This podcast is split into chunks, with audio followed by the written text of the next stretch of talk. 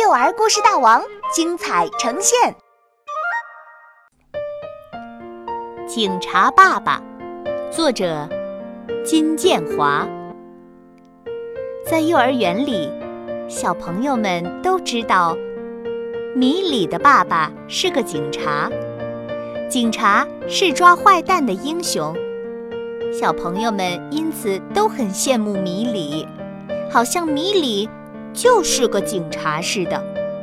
米里走到哪儿，哪儿都会有小朋友指着他说：“他的爸爸是警察。”米里听了又高兴又骄傲。要是他像小狗一样长着尾巴，一定会把尾巴翘上天的。慢慢的。米里变得好霸道，他抢别人的玩具玩，还抢别人的东西吃。我的爸爸是警察，你们都该听我的。米里很凶地说。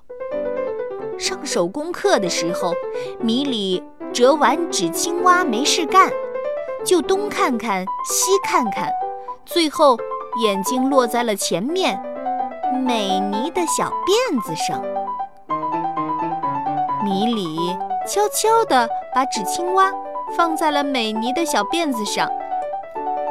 罗佳最先看见了美妮小辫子上的纸青蛙，他捂着嘴偷偷笑。然后是卡豆，卡豆还咯咯地笑出了声。最后，全班小朋友都笑了。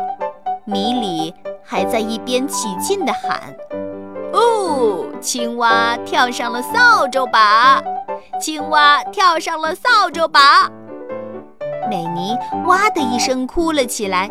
她不喜欢别人叫她的小辫子扫帚把。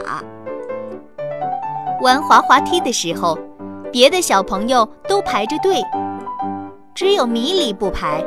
他还规定要等他滑满十下，才能轮到大家玩。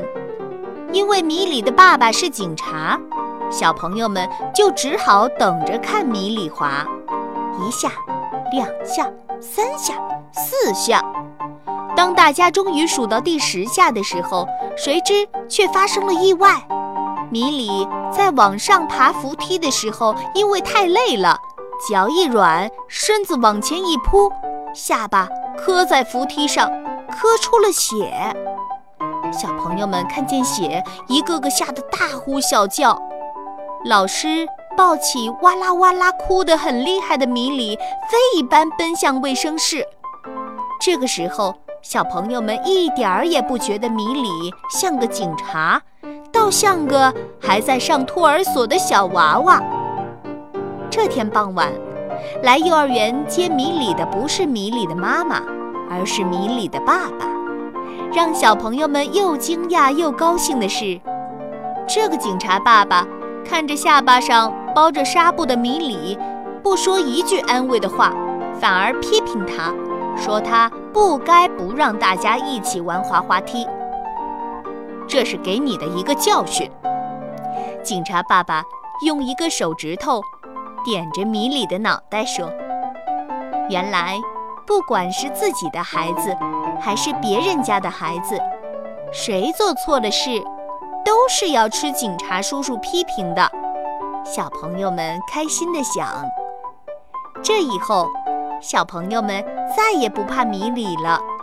当米里不讲道理的时候，大家都会说：“叫你的警察爸爸来收拾你。”好像警察爸爸不是米里的爸爸，而变成了大家的爸爸。嘻嘻，真灵！